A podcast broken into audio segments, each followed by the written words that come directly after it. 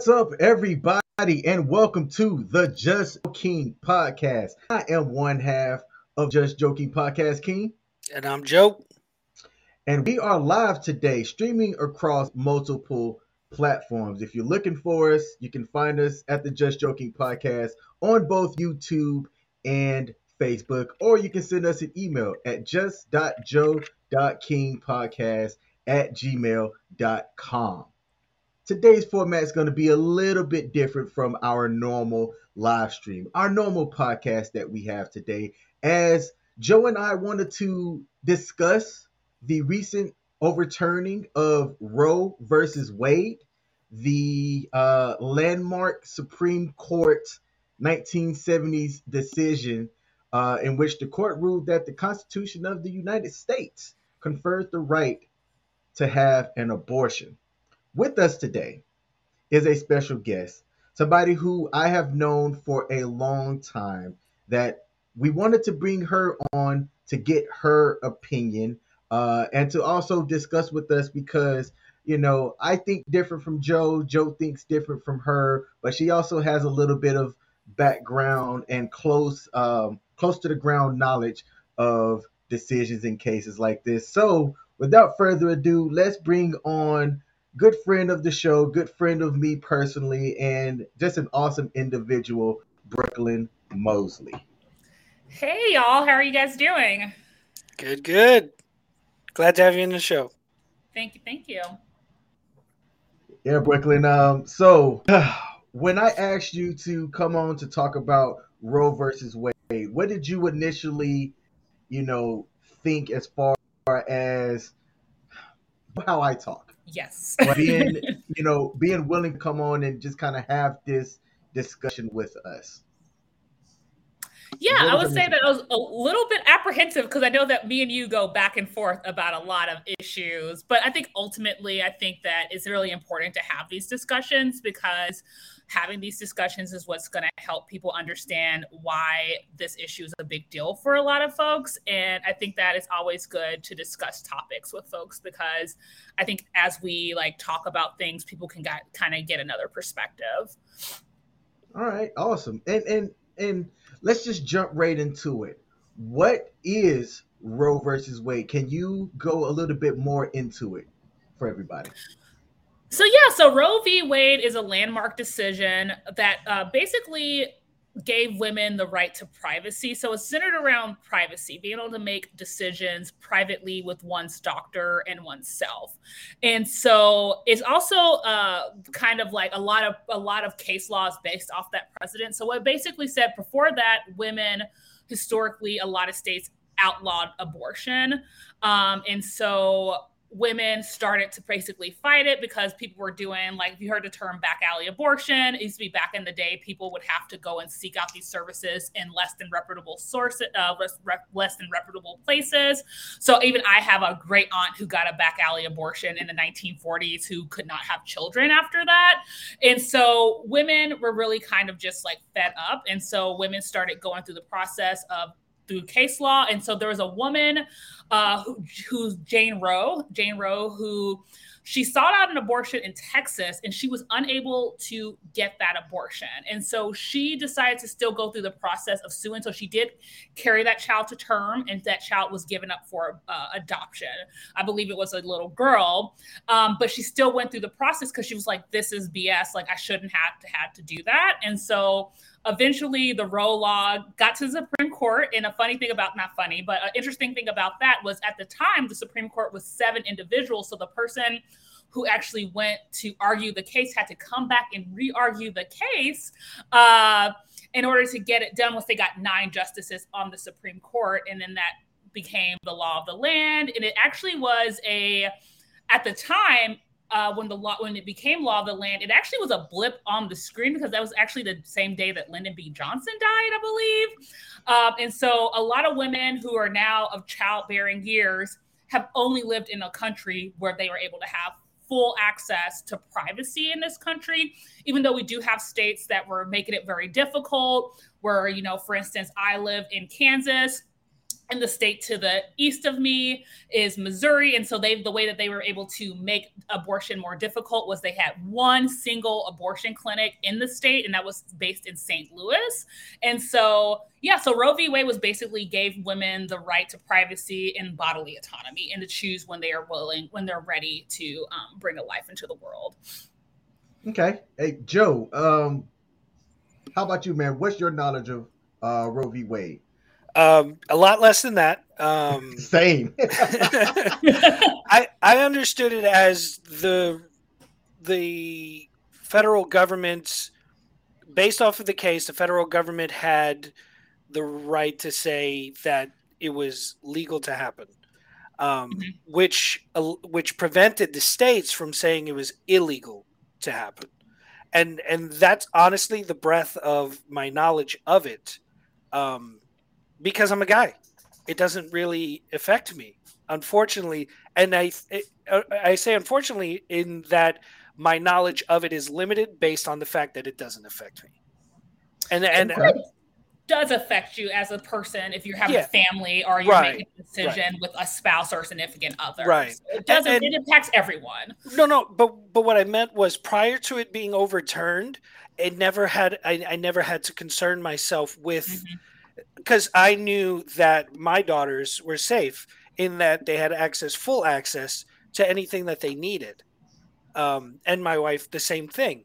So up until now, my limited knowledge was that it was legal federally for my my family to have full access to any those kind of services.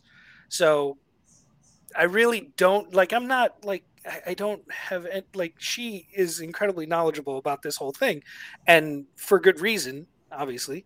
Um, but yeah, my my mm, no, not great, but it's getting better. Okay, so you Brooklyn came out and uh, said that the person who was um, she was known as a legal pseudonym Jane Roe. Her name mm-hmm. was Norma McCorvey. Now, I'm going to say some things that might get me canceled, but it is what it is. So, Norma McCorvey was married. All right. She had, prior to the third kid that she was seeking to have the abortion on, um, this kid, this, she became pregnant out of wedlock. All right. There are some people uh, that, because of uh, her behavior, um, you know, said, well, you know, they don't call it Roe versus Wade, they call it Ho versus Wade. Um, I've never heard that before. Never heard that in my life. That, I think you just made that up. I feel like I feel like that's a meme that came up just recently because uh, yeah, uh, like because and and and society does this a lot, and it's it's whichever side is anti-abortion probably is, is that they'll come up with ways to make the person seem disreputable for no mm-hmm. other reason than they feel that that negates their argument. Yep. The the court of the court of public opinion is that if she's a hoe, in my opinion, then her entire argument, oh, she's just getting an abortion to get out of responsibility. That's irrelevant. She's legally allowed to. You know what I mean? Yes. And and making her disreputable does nothing because by our standards today, we have people in politics who are I would say equally disreputable. You know what I mean? Like doing whatever the fuck they want, you know, and how, she was this was 1970s, you know what I yep. mean? Like is a completely different time. The standard was different. How how women were perceived in society was awful still. Like it wasn't, you know, as good as it is now and that's even that's not even saying that much truthfully. Um I feel like there's no reason that should be part of the discussion at all. Let me make my stance clear. All right. And, and King is going to go on record and publicly say, I am for someone making the decision themselves on if they want to terminate a fetus. All right. I, that, that clear, period. Yeah. I do have some addendums to that. Okay.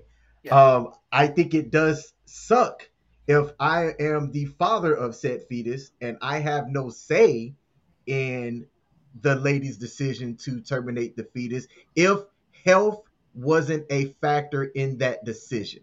All right. Um so I do want to make my viewpoints on you know uh, where I stand as far as the uh, you know as far as Roe versus Wade being overturned and how you know so I think some of the states have it right and some of the states have it wrong. So Brooklyn, like being that this is kind of around your realm, your area, what's your take on the state's involvement um, in a decision like this? So I personally think the state shouldn't have any involvement in the decision. I think that this is a decision that should be between a woman or a person who has the capacity to give birth, um, their doctor, and their deity. I think that these are very personal decisions. I think that things that people, the what woman, a woman's uh, what a person's body goes through when they go through pregnancy is not like a baby just slides out and then it's like I'm back up and at it and you know a week later like these are like life changing body altering experiences. And i think that no one who wants to go if anyone doesn't want to go through that we shouldn't be forcing that on them. So i am very um, anti forced birth. And so for me i think that until the state is able to actually provide like we live in a country that doesn't even have paid parental leave we don't have maternity leave we don't have universal child care and so we really so if a person does not want to give birth and then we make them give birth we're really putting them out to the wolves. And so uh, we live in a country that will have a uh, have a person give birth and then two weeks later because we don't have paid maternity leave they're going back to work. I have a friend who's a single who was a single woman who gave birth and she basically worked until the day that she gave birth. I have another friend who she just had a baby and she comes from a higher social economic status because she's an attorney and her husband's a software engineer. And she got six months off and that still felt like it wasn't enough for her. Like i had to cheerleader her on and give her like a nice card saying you're doing a great job. So these are not like just simple things that happen to people. So i really think that these are very personal decisions and they just deserve the privacy and space for someone to make it. So the state has no business giving someone um, especially the states that have like the most strictest abortion laws have the highest some of the highest childhood poverty which we should be uncomfortable with in this country. I mean we should. Yet at the same time brooklyn you're having people you know if i lay down with somebody who can reproduce reproductively have kids and have a kid you know that was two people making a decision you know that that has impacts on not just our immediate selves, but the economy and everybody else around us. I think people are making dumbass decisions in life, and that's what's bothering me when it comes to topics and things like this. Because you can have somebody freely, you know, out there have ten abortions in their lifetime, you know, and and and and we're just, eh, it's all right because you know it's their decision, it's their choice. I feel like I feel like that's an I feel like that's an off the wall hypothetical. I mean, let's be honest, the odds of a person having 10 abortions in their lifetime are astronomically low. Mm-hmm. There's somebody out there doing it, sure, because statistically that's happening. Um, so let me start off with my stance. Um, because saying you're for or against is oversimplifying it. There's so many nuances to it. Mm-hmm. Um, I actually I don't like abortions. I don't like them. When people just make them because they made a mistake and they don't want to live with the repercussions. But I don't think anybody should have the right to tell them they can't. I think that is a decision they should freely be allowed to make. And and it's tough because I'm a girl dad. I have I have three girls. And if any one of them made a mistake which it's hard to call it that because you know you actively made the decision to have sex and it you know if you didn't protect yourself or even if you did the chances are it could still happen. That totally happened to me with my my second daughter. Uh, we were using protection and everything and, and contraception and my wife still got pregnant. And we weren't of the kind of mind where it wasn't an issue. We were married and we wanted to, you know, have have children one day. It just happened to happen before, you know, we were ready for it. And we and we went with it. We rolled with it, and we're happy. Um, so the option never occurred to us. Um, I'm not really cool with the idea of it because I don't know what life is. Um, I know they say when life starts and all that shit, and and that's fine scientifically. I understand it. I get it. Um, but that's not my call. And I don't think it should be the state's call either. I think that this is a country founded on the concepts of freedom. And if we're not regulating the bodies of men, we shouldn't be regulating the bodies of women. It's just it, it just shouldn't happen. That's what what fucking world are we living in where we're telling people what they can do with their bodies in a country where we're entirely founded on the concepts and principles of freedom. Now we're a heavily flawed system because when we originally started, uh, African Americans, the black community was three fifths of a person. So you know they were already fucked up when they started the whole thing and women didn't even register as a a human being in their original concept of what the country is. And people can say that's not true, but I mean, look at the fucking constitution, man. It's it's almost entirely heavily slanted towards men as it's always been because that's society. I'm sorry, I'm going off the rails. I know I am. Yeah, no, no worries. I, I do it all the time.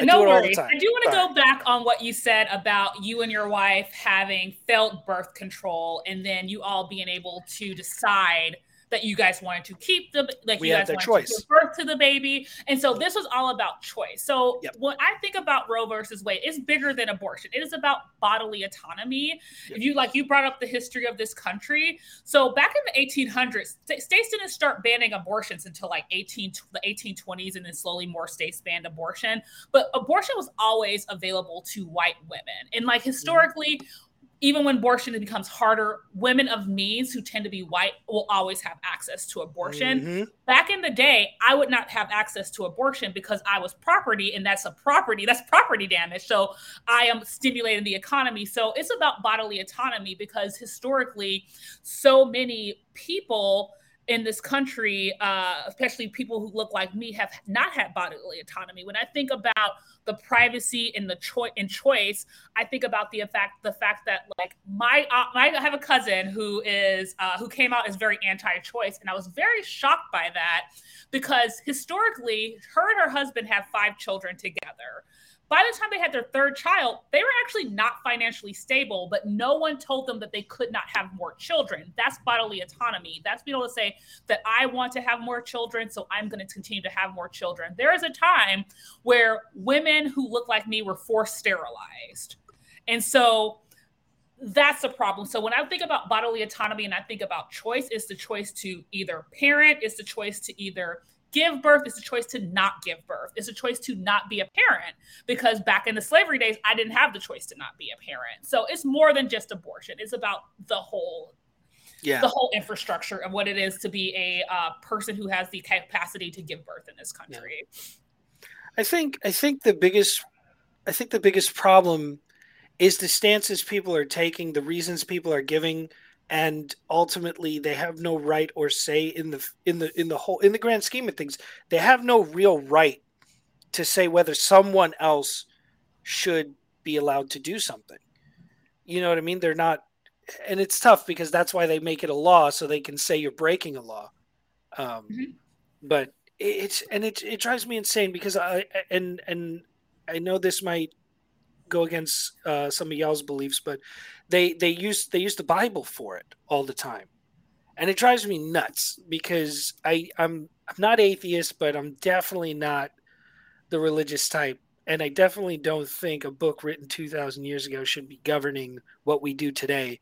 Although it can help guide you, I guess. You know what I mean? Uh, with the positives of it, but using that archaic way of thinking in 2022 when we're constantly talking about countries that still have inhumane treatment of women and yet we're doing something so similar at the same time like talking out of one side of your neck and then doing something else you know what i mean like I, I don't think America really has taken a look in the mirror and said, "Oh shit, we're doing exactly what we hate about places like the Middle East, for example." Um, and that's not to say the whole Middle East is bad, but what I mean is there's human rights issues with women in those countries, and we're doing the same thing, and then calling them uncivilized and us doing the same thing, but we're civilized. You know, we're America. You know, we're the paragons of, of righteousness and good. And go ahead. Sorry. No, I was saying that the West played a huge role in like a lot of the decline in Southwest Asia and Central Asia. So if you look at, I encourage everyone to look up women in Afghanistan in the 1960s and 70s, and then look up women in Iran in the 1960s and 70s. They look very much like the pictures you see of your grandparents or your parents growing up. And so mm-hmm. I think that what you're looking at in America when people lean into the Bible and try to make laws off of the Bible, what you're looking at is the decline into theocracy. And once you get theocracy, theocracy really upholds uh, upholds certain standards that are just not good for women. Mm-hmm. Um, and so it's not yeah. good for anybody who's not. It's not good for anyone. Yeah. It's not good for anyone. And like the average person who, even if you think that you're a boss, like you are not mm-hmm. going to be a boss in that nope. system. And a lot of systems of oppression eventually hurts everyone. Yes. You if you're not in power. If yeah. you're not the one in power, it's like yep. it's a lot more fun to be the dictator than it is to be the dictated, essentially. Yep. So yeah. Yep. Yeah. Yeah. And that's the thing. Like, I know from our time in the military, learning about the history of these countries like Iran. You know, Iran, like you said, in the '70s, looked a lot like New York almost. You know, mm-hmm. just they they women were allowed to dress a certain way, and what happened was, you had these hard right conservative types of another culture and another religion. So I'm not going to talk on that, but it's essentially the same concept. It's the same thing. You have a bunch of people living a certain way and a bunch of older people from another perspective saying you're living the wrong way. You should live mm-hmm. the way I think you should live. And the government's giving in. And what's going to happen is it's going to continue to escalate in that direction if we don't fight back, if we don't stop them.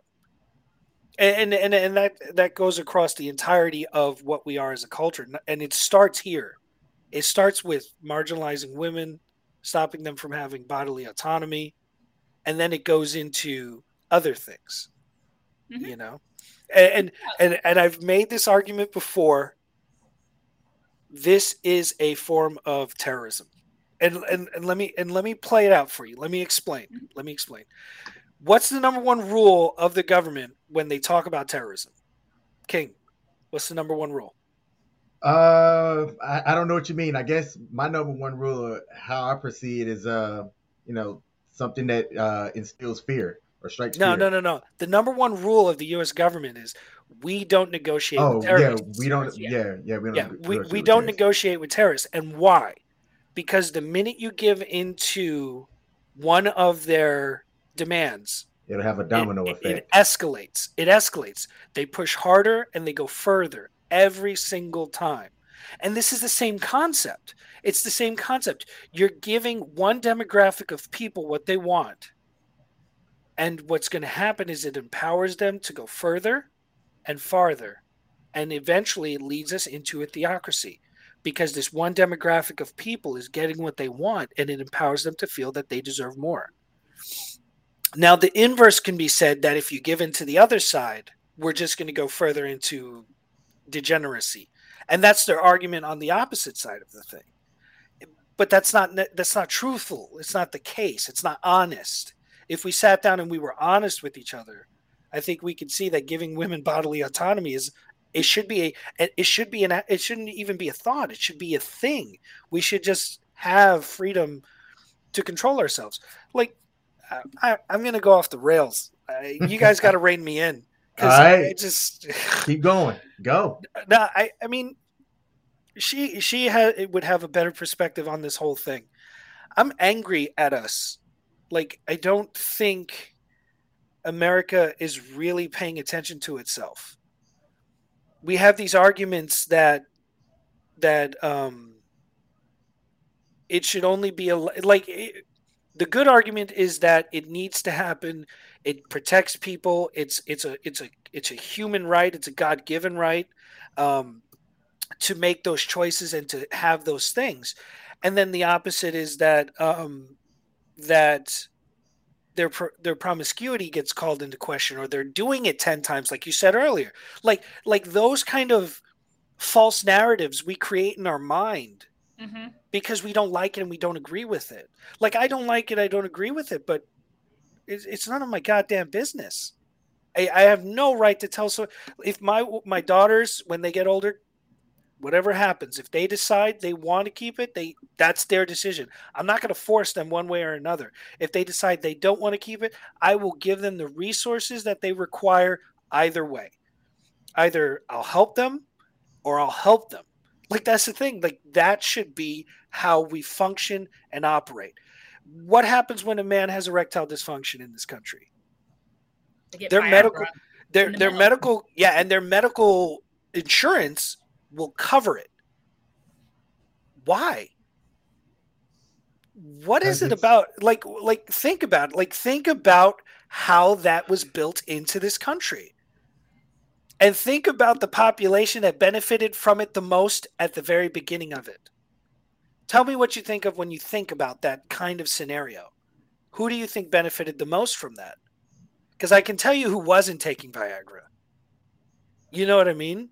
Like Hmm. I know my my my culture wasn't taking Viagra, and I'm not going to say which culture I think was, but I can tell you which demographic was the very very wealthy initially, because the poor aren't saying how can I fix this.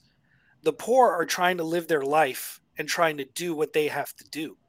So the rich decided we needed this and it needed to be covered because my penis is very important to me and it should be covered by my medical insurance. think about that. Think about that. Like people don't think about that shit. They're not thinking uh, about that. Ah. How important the penis is to the man that he actually got Viagra put into his medical insurance so he didn't have to come out of pocket for it. And yet we're talking about giving women contraception? I didn't. You actually raised a good point that to something that I was going to try to argue and defend yeah. later in the stream, but uh, actually the way that you just stated that killed everything that I was gonna bring up. That's actually, man, damn, man, that's a fantastic point, brother.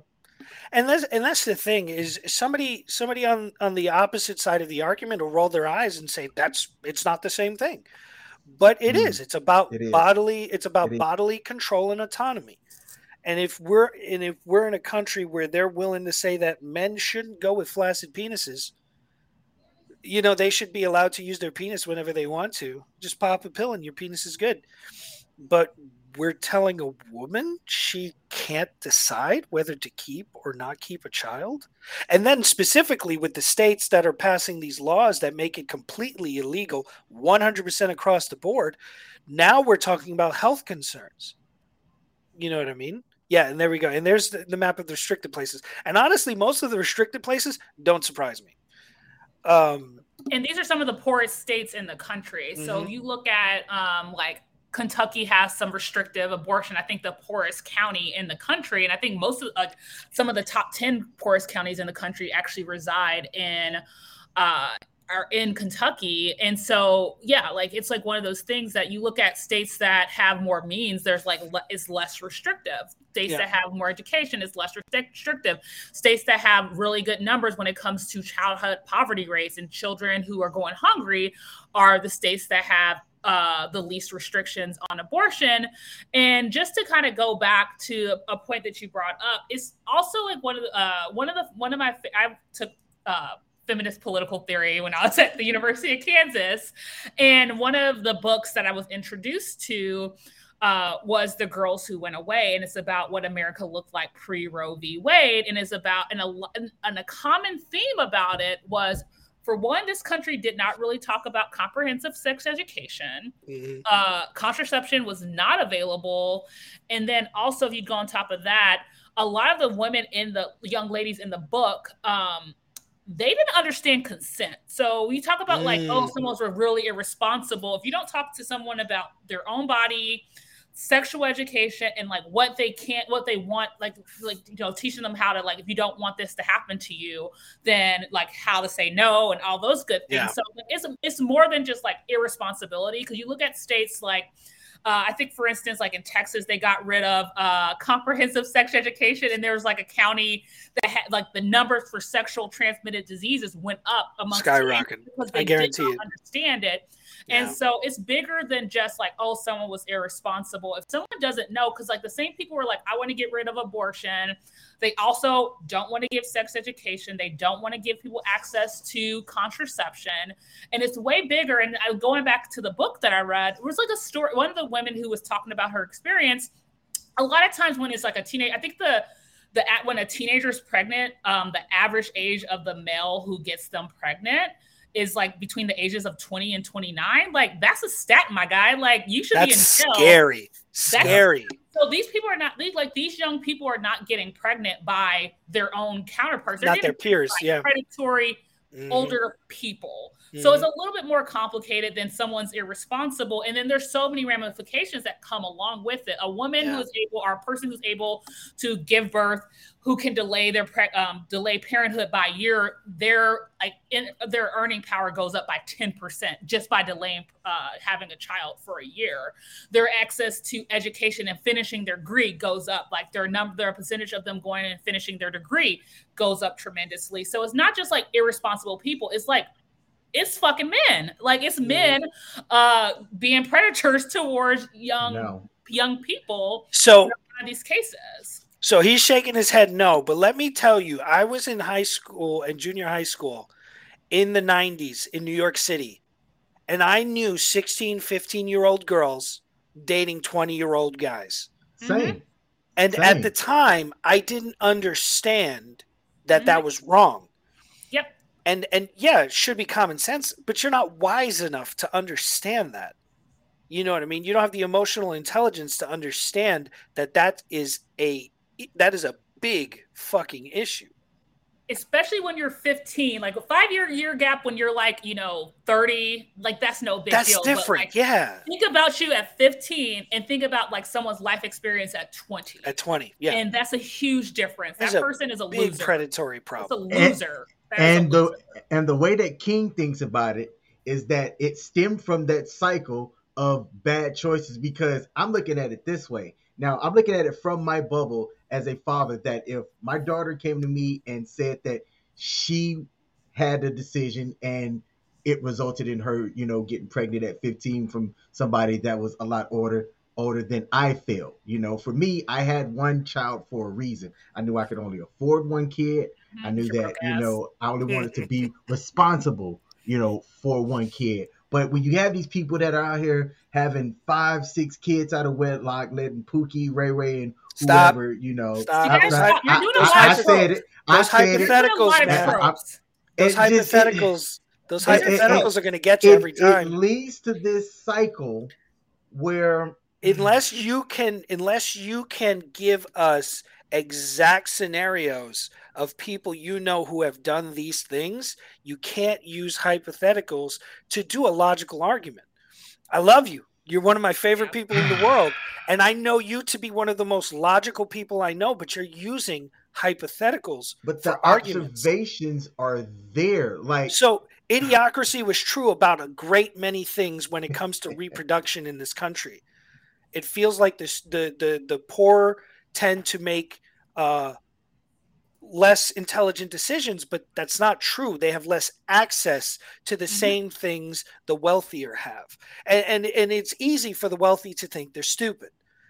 They're not. They're incredibly intelligent people, just like everybody else. Loads of people make stupid decisions mm-hmm. all the time.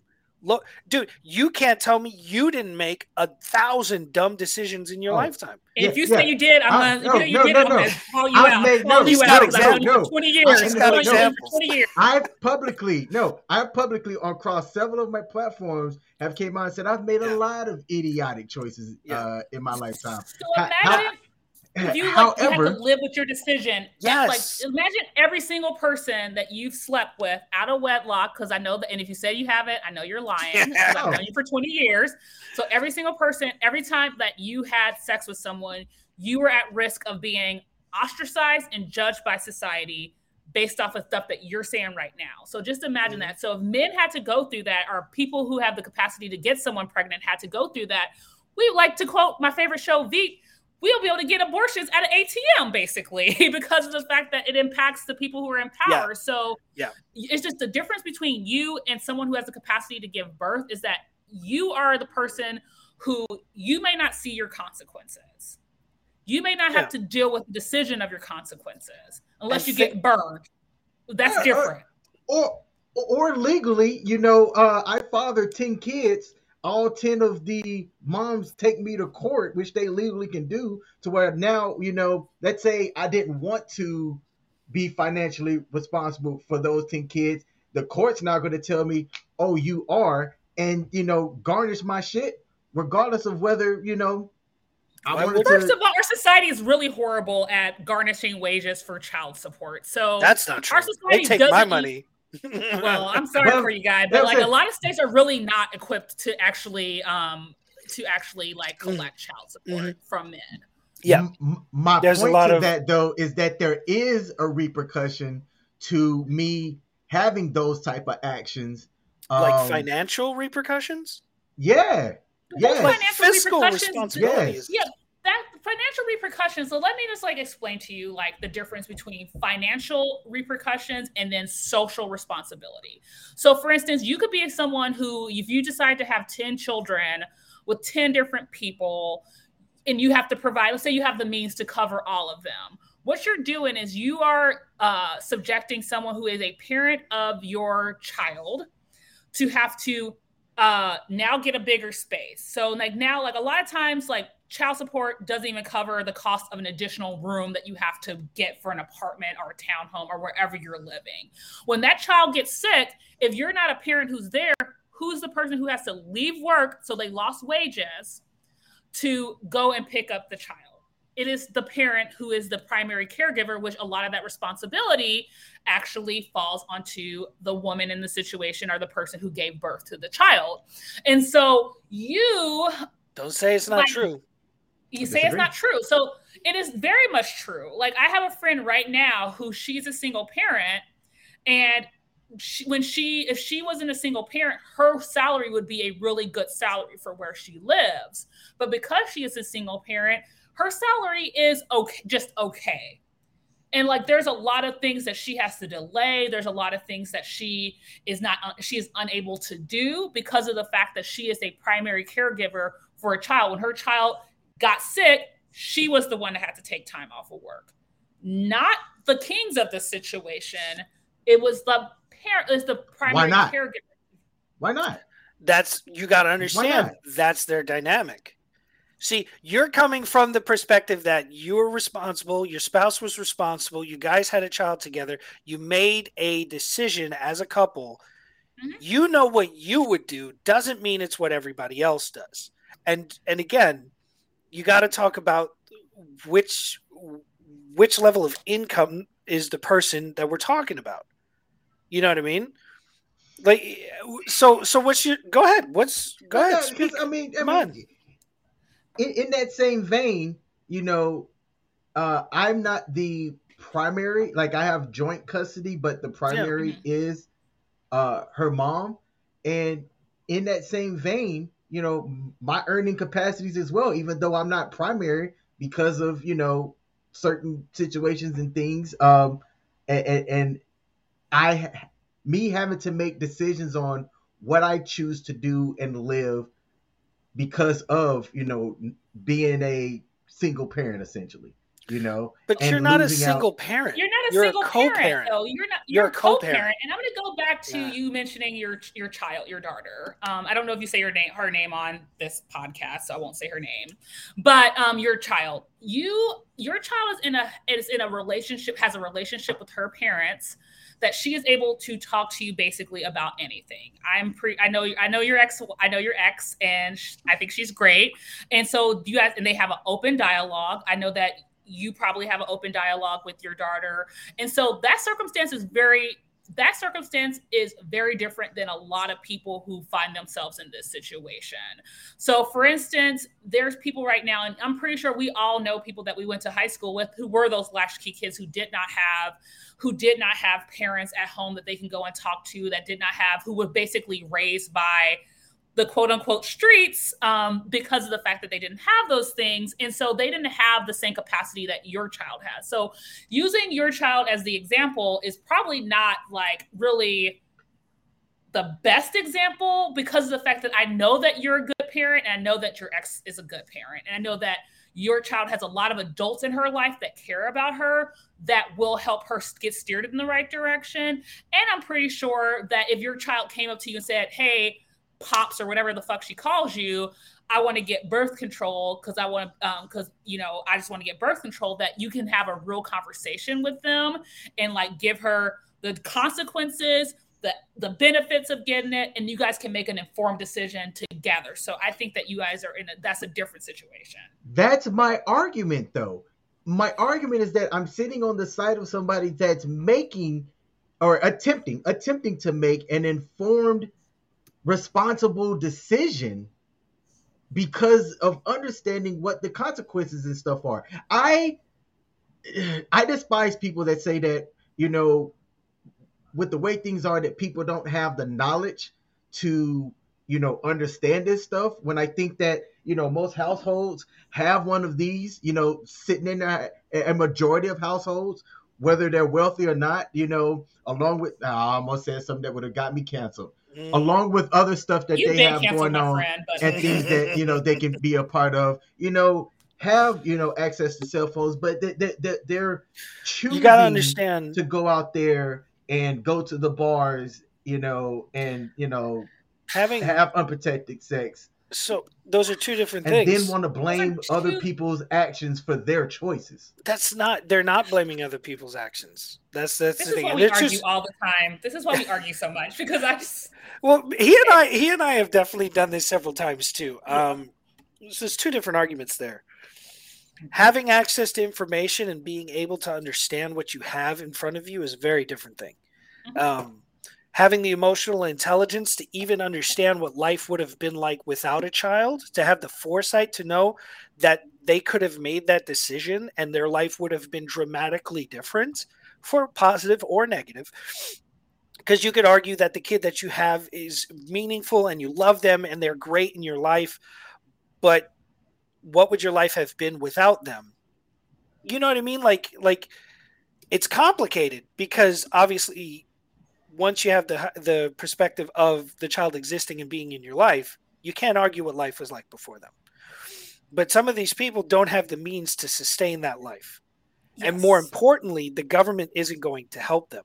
And how many times have you or other people, myself included, I get caught up in it sometimes, have looked down on the people who live on the resources that the government gives them to help them survive in those situations. Whereas I came from one of those households. My family was on food stamps. We stood in line for free food. Some people reproduce because the concept of not being not being able to make a choice not to isn't isn't there. And it doesn't mm-hmm. matter that they have a cell phone there's not there's i'm sorry there's no ads in in in on tv saying that you can get an abortion today. And if you if that did happen i guarantee motherfuckers minds would explode. Be like oh my god they're pandering abortions to my children. You know what i mean? And that's not the case. It's informing people and letting them know that these services exist because you might need them you know and for whatever decision you decide to make that's not your call or my call that it's the wrong decision. You get where i'm coming from? Like you don't have to agree with it. It just has to be. It's that kind of thing. It's that kind of thing. It's like i can't tell you how to breathe. That's insulting. If i tell you you breathe too heavy man. Stop that. This is how you breathe. Look look. Like this. Like this. No no. Stop breathe like this. No, you're breathing like a heathen. Stop it. Breathe like this. And only my way of breathing is the correct way to breathe. Every other breathing technique that you use is wrong and it's against the Bible and you're going to go to hell. And I don't care if you have asthma, you're going to breathe the way I tell you to. Oh, oh the asthma is going to kill you? Oh, you know what? I know people who have five asthma attacks a day, and you know what? They live with it. Think about that kind of argument. Think about that for a second. Like, people aren't connecting those those kind of things. These things can kill people. These things can ruin lives. And it's not like the government is like, we're going to help you with your child for the next 20 years. And governments that do, Americans are like, no, we're not going to be socialist. Mm-hmm. God, pff, not my country. You know what I mean? Like, those social programs don't don't really exist in this country that kind of way that we can say have all the children you want and we're going to stop you if you try to stop if you try to get rid of them. You know what i and mean? I'm gonna, and i'm going to go into like some of the structural issues that we have when people are uh, unable to make decisions about they like if someone is forced to give birth and they do not have the means to provide birth. So we currently live in a country where about one in five children live uh, below the poverty line. So that's roughly about 13 million children in this country don't know where their next meal is going to come from. Does everyone remember when the pandemic first started and they shut down schools? What was one of the biggest concerns that came out Meals. of that pandemic? Meals. How are these kids going to eat? How are these kids going to eat? Yep. And so there's some kids right now that the only good meal that they're going to get is the free the free breakfast and the free lunch they get. And those are not even like really good meals. Like those are just meals to sustain them. During the pandemic, our schools were still giving those meals out to those Yes. families because those Mhm. families relied on that.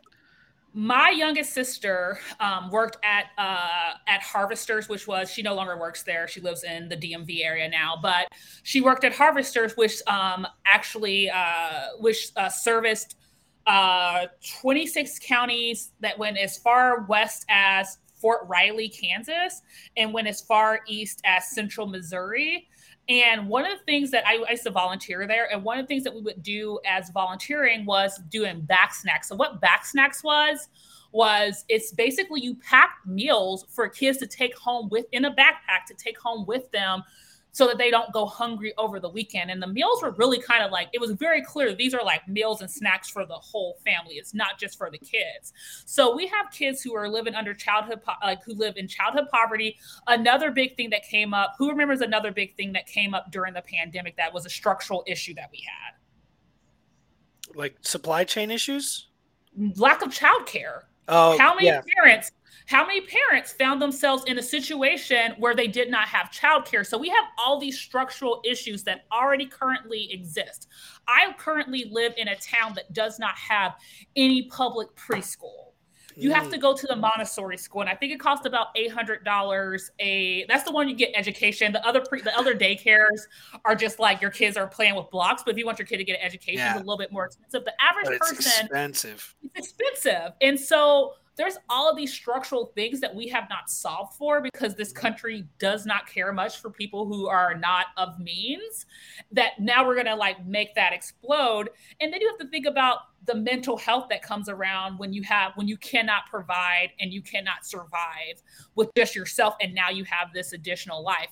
We actually saw the numbers of people who sought abortions or who gave their children away dropped by the with the stimulus check because people needed stem like needed that initial investment to be able to like buy a crib and buy these things. And so people decided to keep their babies. So we live in a country where we are not providing any resources for people. There's countries right now that if someone gets pregnant they get six months off and they're paid to take that time off. Right now if someone takes six months off like i mentioned my friend who has means who she's an attorney her husband's a software engineer she literally went unpaid for a couple of those months that she took six months off but she was able to afford to do that because she had someone who is in her household who was a high income earner that allowed her to do so. And they also shut down student loan payments. And so she had a little bit additional money in her pockets. And so there's just a lot of things that go it's not it's more complex than just are you bringing a life into the world? When you bring a life into the world is that does that structure exist for the, for you to be able to be a good parent and be a supported parent? Because i'm to let you know it is very lonely especially if you are a single parent uh, if you're especially if you're a single parent in this country to try to survive there's very little resources i know people talk about food stamps but i think food stamps is like five dollars per day per person try to feed someone on five dollars a day three meals during the summertime yeah that means Yeah. you're not getting high quality foods, which also goes into if a child is hungry, they cannot learn. If a child does not feel safe at home, they cannot learn. If a child, uh, if a child is neglected or they are if they're neglected or they're not like loved and they don't have adults in their life that care for them they are going to grow up and some of them are going to make it. There's always those stories of those children that make it. And so i'm not saying like oh let's just make sure that no poor people can have children but we also need to think about what is the structure that exists currently and does that structure support parents? Because i'm going to let you know it does not I think, ironically, too, when people think of this argument for abortion uh, or for um, uh, pro life, think about the hypothetical you said earlier, right? You said a name, and then you said that they had 10 kids. You remember that? They were having 10 abortions or whatever, or having 10 kids with lots of people. Mhm. In your argument, you were implying a specific demographic and i feel like and i feel like i honestly feel like that when a lot of these people make these pro-life arguments they have that same image of in their head that these marginalized communities are over overbreeding and overpopulating or not they're the ones who are are, are doing that. You know what i mean? They're I- responsible. That's a yeah yeah, because they they have less resources available to, to them already. You know what I mean? Mhm. But it's like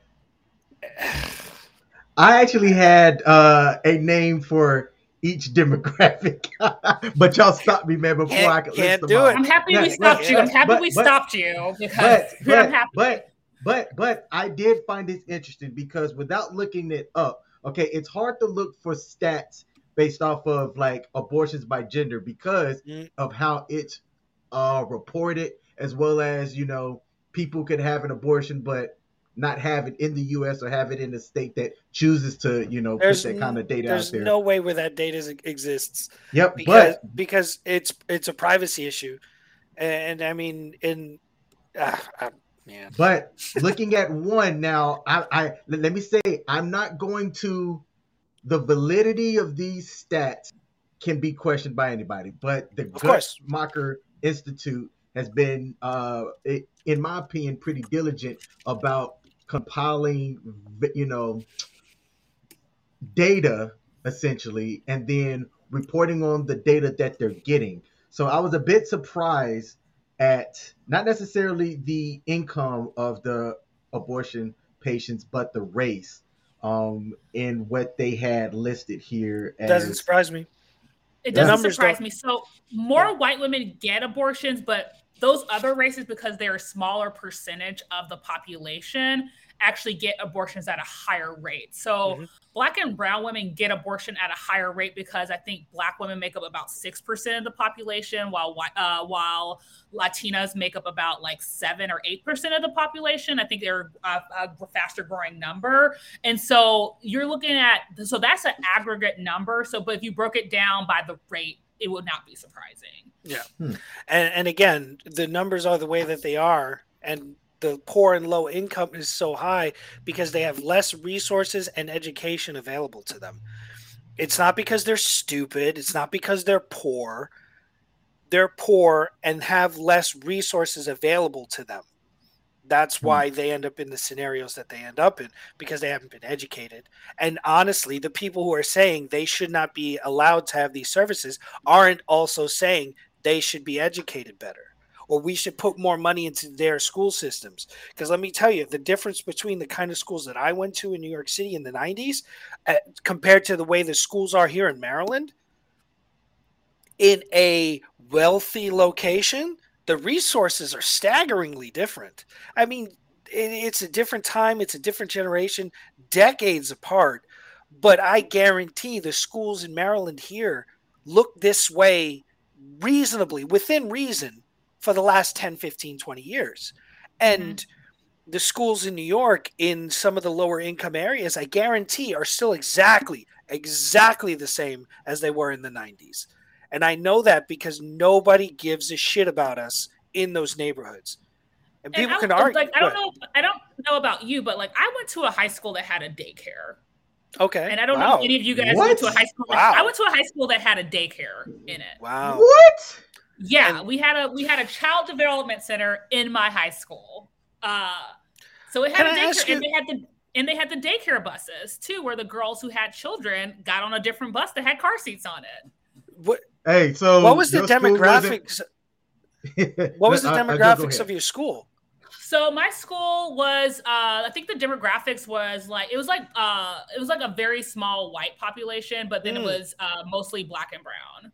Wow. Yeah. So I went to so we had three high schools in my district, and I think all the high schools had um, childcare in the district, but like the one that was like the wealthier high school in the district probably didn't. And it, so yeah, but we had daycare in my in my high school because we just had enough girls. Yeah. Um, because one of the, the town that was the high school was located in was a very like social socially economically depressed town. And that, and, yeah. and yet and yet parents for the last 20, 30 years have fought against sex education in school.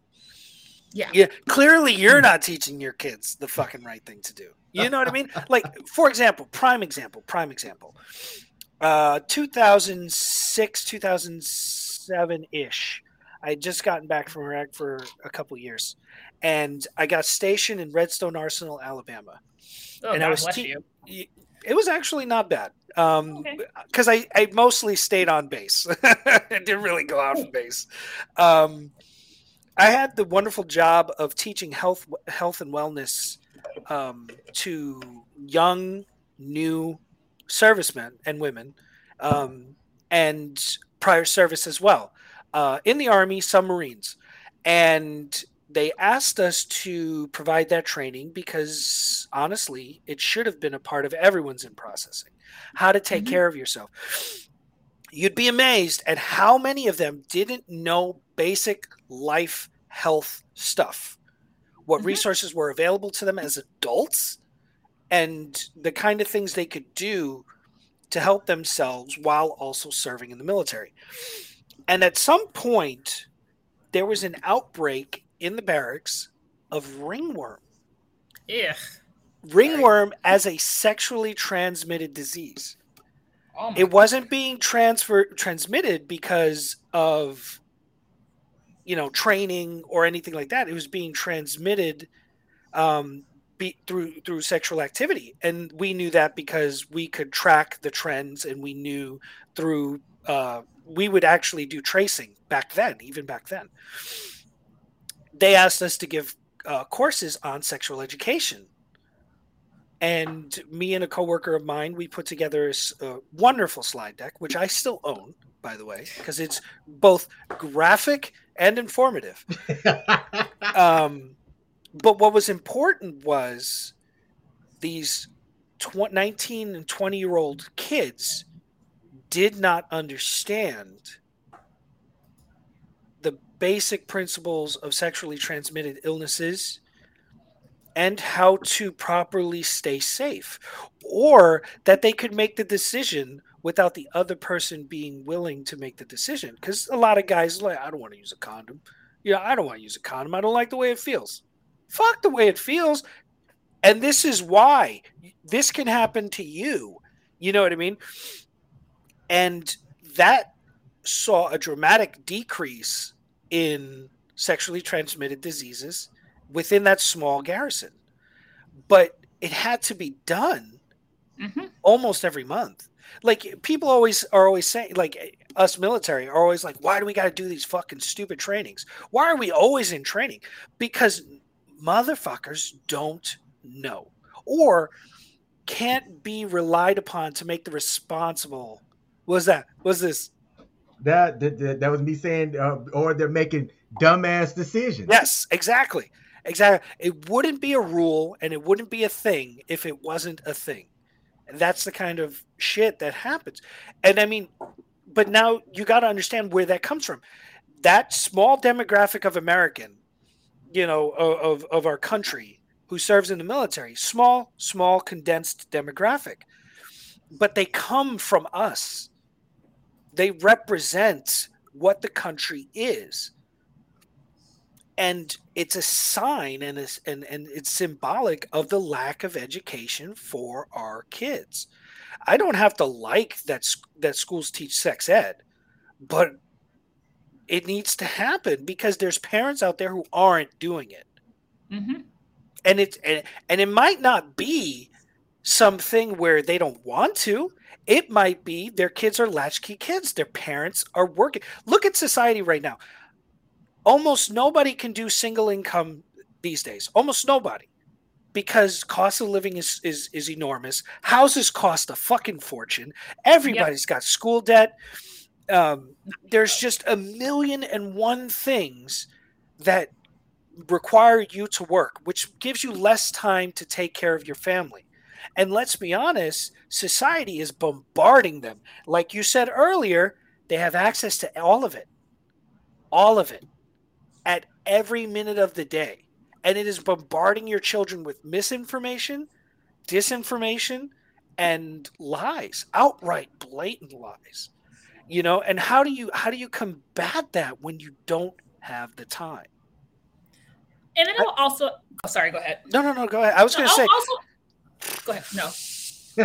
I was gonna say it's not like people are pushing sex education over the over over the internet. And if they did, people would be like, stop showing that shit to my children. You know what I mean? Like it's not like we're throwing resources at people. And if we did like the inverse, if we did, people would be like would shut it down. hmm. Yeah. And I, and I will add also like, you know, even though children and people have access to a lot of information. We people a lot of pe- individuals do not have the discernment to find credible sources. And so you know we you get a chance to, i get a chance to deal with people a lot who say oh i got it off of youtube or i, I learned this uh, i read this somewhere it's like did you get that from a tiktok? Because it sounds like you got that from a tiktok. Mm-hmm. and so we actually have a situation and i and i, I used to work in um, in like veteran employment services. And one thing that I really realized was like a lot of individuals, like there's just so much information out there that people, it's just white noise at a certain point for individuals. And so a lot of times people get overwhelmed with the amount of information yeah. that is out there as well. So unless someone like knows how to discern between like what is a reputable source and then also like they have someone else to ask like additional questions um like you're just not going to like if you don't like if you don't have a parent at home that you can say like oh i read this somewhere mm. uh then you're just not going to be able like you can read the information but if you're like a, a kid or a teenager you may not understand the information or may not have the understanding to actually take that information and do something with it. Okay. All right. So so let me let me present this and then we will wrap up today's podcast. Um so, Brooklyn, if I'm understanding you right, all right, after everything that we've talked about, it is your opinion, and don't let me put words in your mouth. Correct me as you always do. Um, it is your opinion that uh, neither federal nor state should have a say in the decision of a person's reproductive uh, status, you know, rights essentially. Like if I with somebody who wanted an abortion, I should be able to make the healthcare decision myself to go and have the procedure performed without anybody telling me what I can and can't do the state's responsibility in this situation is to make sure that someone goes into a safe environment when they do it. So regulating uh, that, regulating abortion clinics like you'll regulate a dentist office. Like you don't want to get your teeth clean at a place that's gross. You wouldn't want uh, to get surgery in a place that is unsafe. And so the state has the duty to regulate the like the people who are performing it in a way that it is safe for everyone but like not putting um, undue burdens on clinics and individuals. And that's and bodily autonomy is between you your deity and your doctor. That is the synopsis of what i'm saying. Hmm, okay. So all right. With roe v. Wade being overturned what do y'all foresee in the immediate future and in the long term future how us as a society is going to look at doing what's best for the people I'll go first. So I think initially you may see like some a lot of states actually have archaic laws on the books that with the fall of Roe, you're going to see a lot of you've already see like places close up clinic, especially in the states where people can afford it the least and they don't have the means to be able to freely travel to their nearest state. So what you're going to see is a lot of undue burden. I will say that if a woman's able to or a person's able to give birth, is able to get uh the like there's a pill that you can get and so the longer you wait to get an abortion the more complicated it gets. So if it's un, if it's hard, so what you're going to see initially is that you're going to see people seeking out later abortions because they have to come up with the funds to travel to a different state, to get a hotel, to do the waiting periods, and all of the all the barriers to getting abortion that has been established. So I think initially you're going to see people having to travel further. I think that you're probably going to see you're going to see individuals trying to find home remedies, but like as of now, there are safe options out there. There's options for the pill that you can take to get an abortion. So, what you're going to see initially is going to be people having to travel farther. You're going to see individuals, um, individuals seeking alternatives to uh, going to a clinic. But I think that what I'm hoping to see is that people are going to be able to mobilize and organize in their states to make sure that they have full access because women vote at higher rates. Um, and people who have the capacity to give birth vote at higher rates than men. So hopefully we'll see um, a little bit of a backlash from it. Okay. Joe? Yeah. I'm a little bit more of a cynic. I'm worried about the people who feel empowered to go back to picketing in front of the clinics where they're still legally allowed to and hurting the doctors and the people who need help. I, I, I fear that we're going to go, we're to backslide to that time when they would murder doctors because, you know, we're pro life. Um, I always found that to be just a tad ironic. Um, like, I, I worry about the cost to to the people who are living mm-hmm. in this situation. You know what I mean? Like there's going to be there's going to be medical scenarios where this is going to be a problem. There's going to be non-medical scenarios where this is going to be a problem. Cuz everybody always goes to the well, you know, rapes and incest are a small thing. They're they're they're not. I mean, they're a massive thing because you can't look at them as statistics these are people living in situations that are awful. You have people who are living in situations that will kill them. And it's not about the number, it's about that it's happening. Like, that's the thing. We get so caught up in the 1%. Uh, 1% of 13 million is still a lot of fucking people. Mm-hmm. And if we, if we, and you know, the part that really disappoints me about this country is we went into this whole pandemic issue where oh more people die from the flu than they've died from covid. I'm sorry. So now we're just okay with people dying? Uh, uh i mean i thought we're here to keep people alive. Like that's what we're doing. We're, we're here to live and to help people live. That's freedom. You know what i mean? To keep to take care of each other and help each other and love each other. Life, liberty, and the pursuit of happiness. Wasn't that the foundation of what we're doing here? The American experiment is taking an odd turn right now. And and, and the thing about it that's so disappointing is everybody who's standing on the pulpit and the parapets and the fucking towers and standing on all of these elevated platforms so people can very clearly hear them they're not talking about life. They're talking about they're talking about what Hollywood has taught them, what memes tell them, what these fucking articles that that are are completely false narratives and hypotheticals that just live in their head or exist in their echo chambers. And it's going to do more harm than good. So they've won this moment and unfortunately I think that's going to that's going to empower them to do more or yeah. I should say take more. Hmm.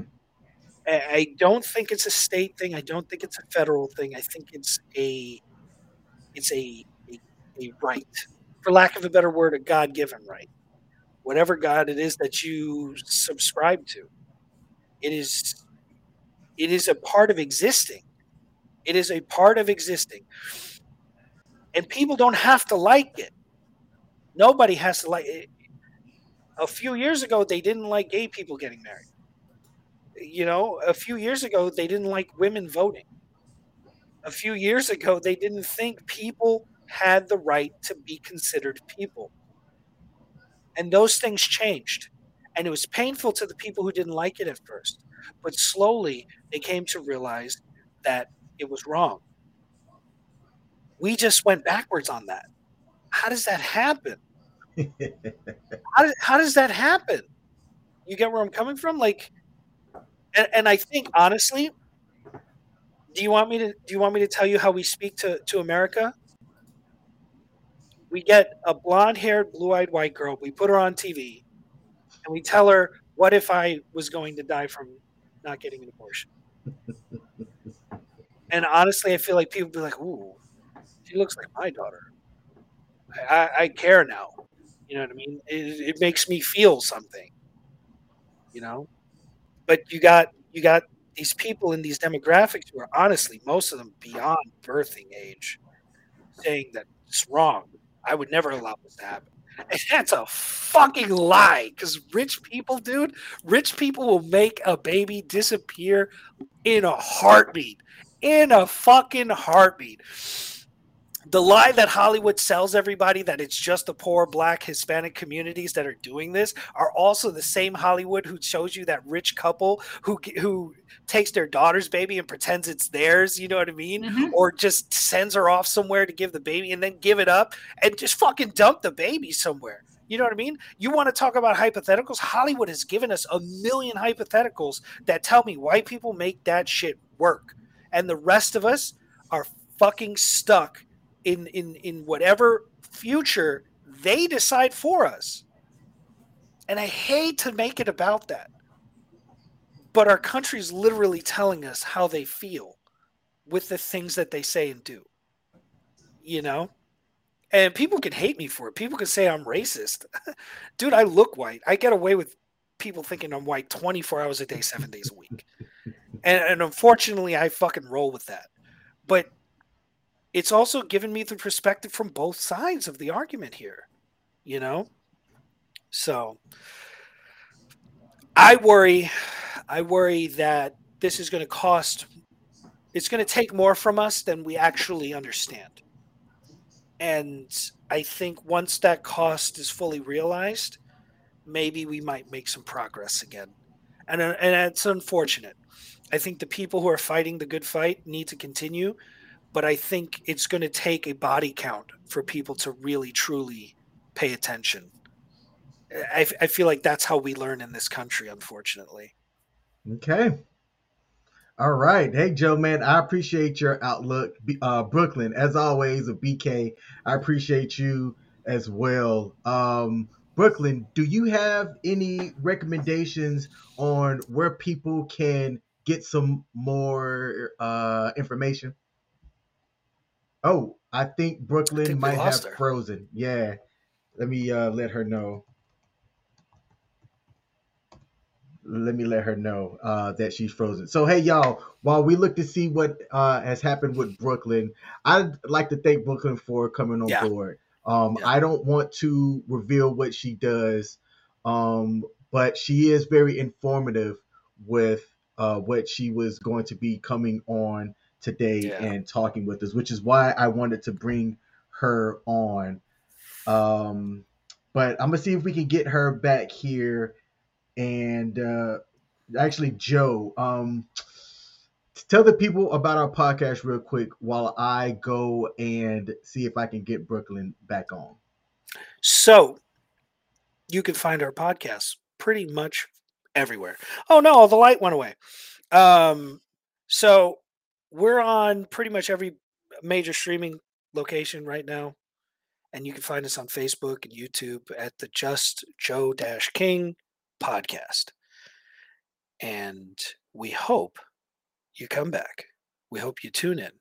And if you have any comments, anything you want to say, anything you want to ask, anything we think we should include, things we should change, like me getting a fucking light for this room, shoot us shoot us a message, hit us up, leave a comment, drop a like, put a thumbs up. You know what I mean? And if you don't like it, fucking tell us you don't like it. You know what I mean? This is a free country. Say what you want to say within reason, within reason, because we don't want to come across as a monster, right? And I'm not saying you can't say what you want. I'm saying be responsible with what you say because what you say can get you caught up. Like people are going to judge us off of everything we said today. Basically. and that's fine. And that's fine. And they may never tune in. They may try to get us taken down. And that's fine because that's what America is. It's the freedom to say, I don't like what I'm hearing. It's not going to stop people from doing those things and saying what they have to say because I also have the freedom and the right to do so. And that's what I think we need to come back and understand. Just because I have rights, it doesn't take away your rights in any way. You don't have to listen to us. So you don't have to hear what we have to say. And you don't have to agree with any of it, or you can agree with some, or you can agree with all. That's how this works. And that's how it will continue to function if we can come together and understand that we don't have to all agree, but we also should not take away what people are allowed to do. Because the minute you take away something, it means you can take away more things. And that and that, and that it goes for everything. I mean, marijuana is legal now. Not fully, but it is.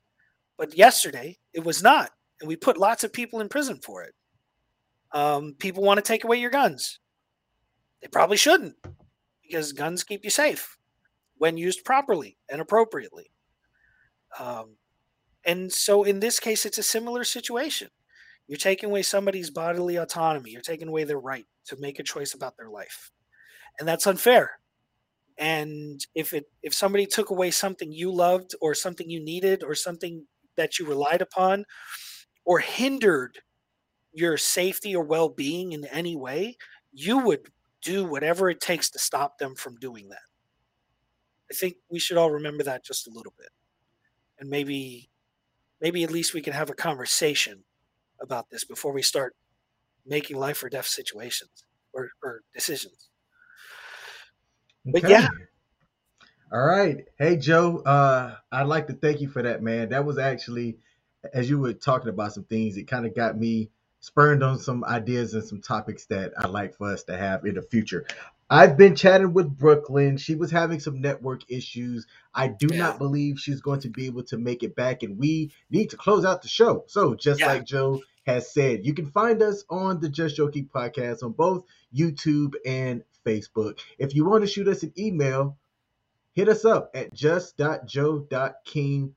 podcast at gmail.com. We would love to hear from you. If you have any thoughts about what we discussed today, or Roe versus Wade, or the Roe versus Wade being overturned in general, put it in the comment section. You know, share your thoughts and let us know what you think. And if you support what we're doing over here, even just hit us with the like button on either platform would be fantastic. Joe, it's been fun. It's been real. I need to stop by and you know see you because man, it has been a while, yeah. and uh, I'm not just gonna talk. I'll make that happen. Yeah. Until next time, brother, and to everybody else out there, peace. Peace.